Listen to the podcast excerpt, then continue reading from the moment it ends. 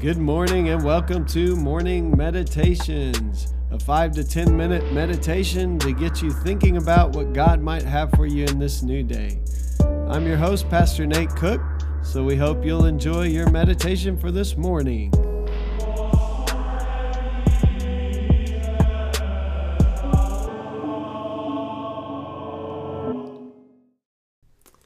Hey, this is Pastor Nate, and this is your morning meditation.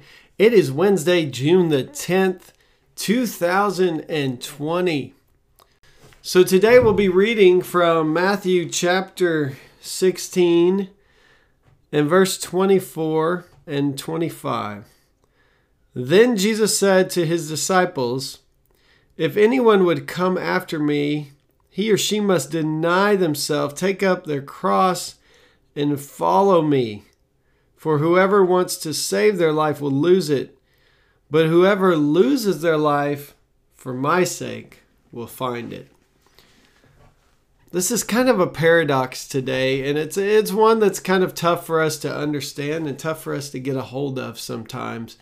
This idea that when we lose everything, and it's symbolized by the taking up of a cross, that Jesus gave up everything to go to the cross. He lost his life uh, only to find it again in resurrection, uh, but he gave it up for us.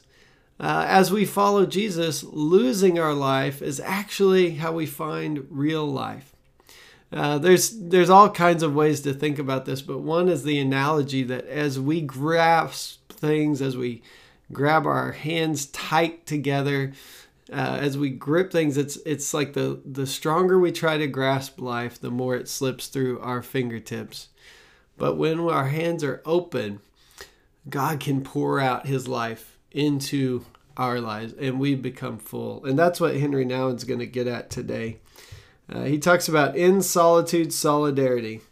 In true solitude, there's an unlimited space for others because we are empty. In this poverty, nobody stands over and against us because our enemy is only our enemy as we have something to defend. So he's getting at as we hoard and grab onto things and as we try to grasp our life, uh, what we f- find is we have enemies because we're trying to protect ourselves from others. But if we don't have anything, then we have nothing to defend. So he says, But when we have nothing to hold on to or to protect, we have nothing to consider exclusively ours, then no one will threaten us. Rather, in the center of our solitude, we meet all men and women as brothers and sisters. In true solitude, we stand so naked and so vulnerable before God, and we become so deeply aware of our total dependency on God's love that not only our friends, but also those who kill, lie, torture, rape, and wage wars become part of our flesh and blood. Yes, in true solitude, we are so totally empty and poor that we find our solidarity with brothers and sisters everywhere. Our hearts full of God and empty of fear and anger become a welcoming home for God and for our whole human family on earth.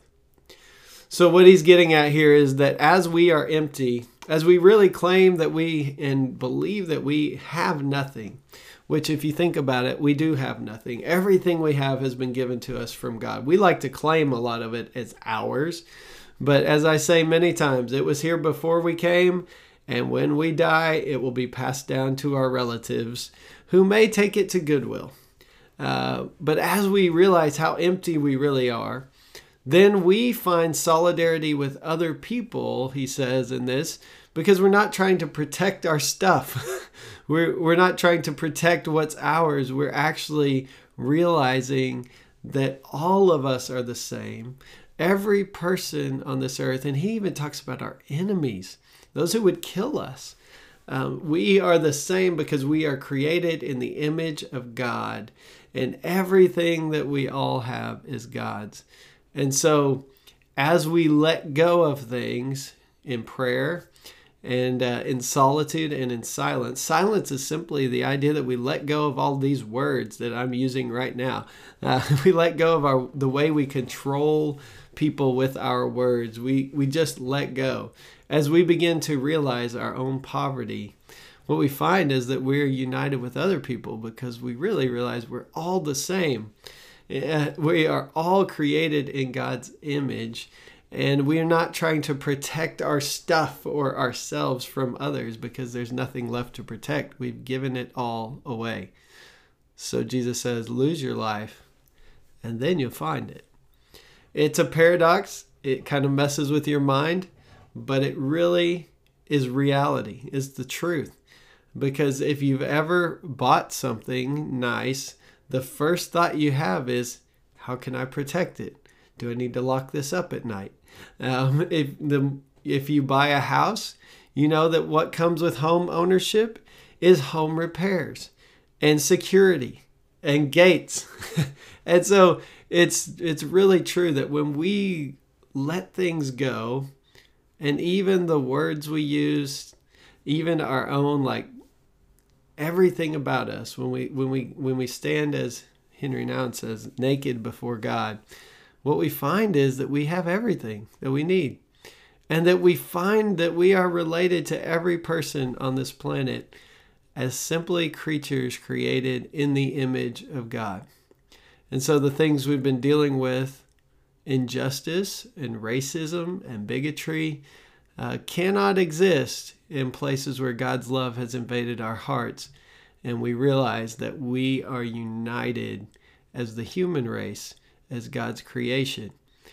And so I pray for you that you would be willing to let go, to stop trying to hold on, because what, what we try to hold on to continues to slip through our fingertips. And we also continue to have to build barns to store it and lock it up and protect it from other people. Uh, and then other people become our enemies. Whereas when we let it all go, we realize that at the very core of it all, we are creatures created in God's image for a relationship with God and for a relationship with one another. And then we find real life, the life that goes beyond trying to protect and hoard and covet uh, into a life that is generous and loving and giving and peacemaking. And so that's my prayer for me today uh, it's an easier thing to be said than to be done. To let go. Uh, we have this this thing inside of us we often call sin that that keeps us wanting to make our own way. But holiness is as we release more and more of ourselves to God, and as God points out new things in our lives that we may be grasping at, that we release those to God as well. Because Jesus says, when you lose your life, then you find it. Hey, that's just a thought for this morning, and I hope you have a great day. Well, thanks again for joining us for this morning meditation. Hey, do us a favor rate us on iTunes or even leave some feedback about our podcast so that other listeners can know how much you enjoy your morning meditations. Hey, have a great day.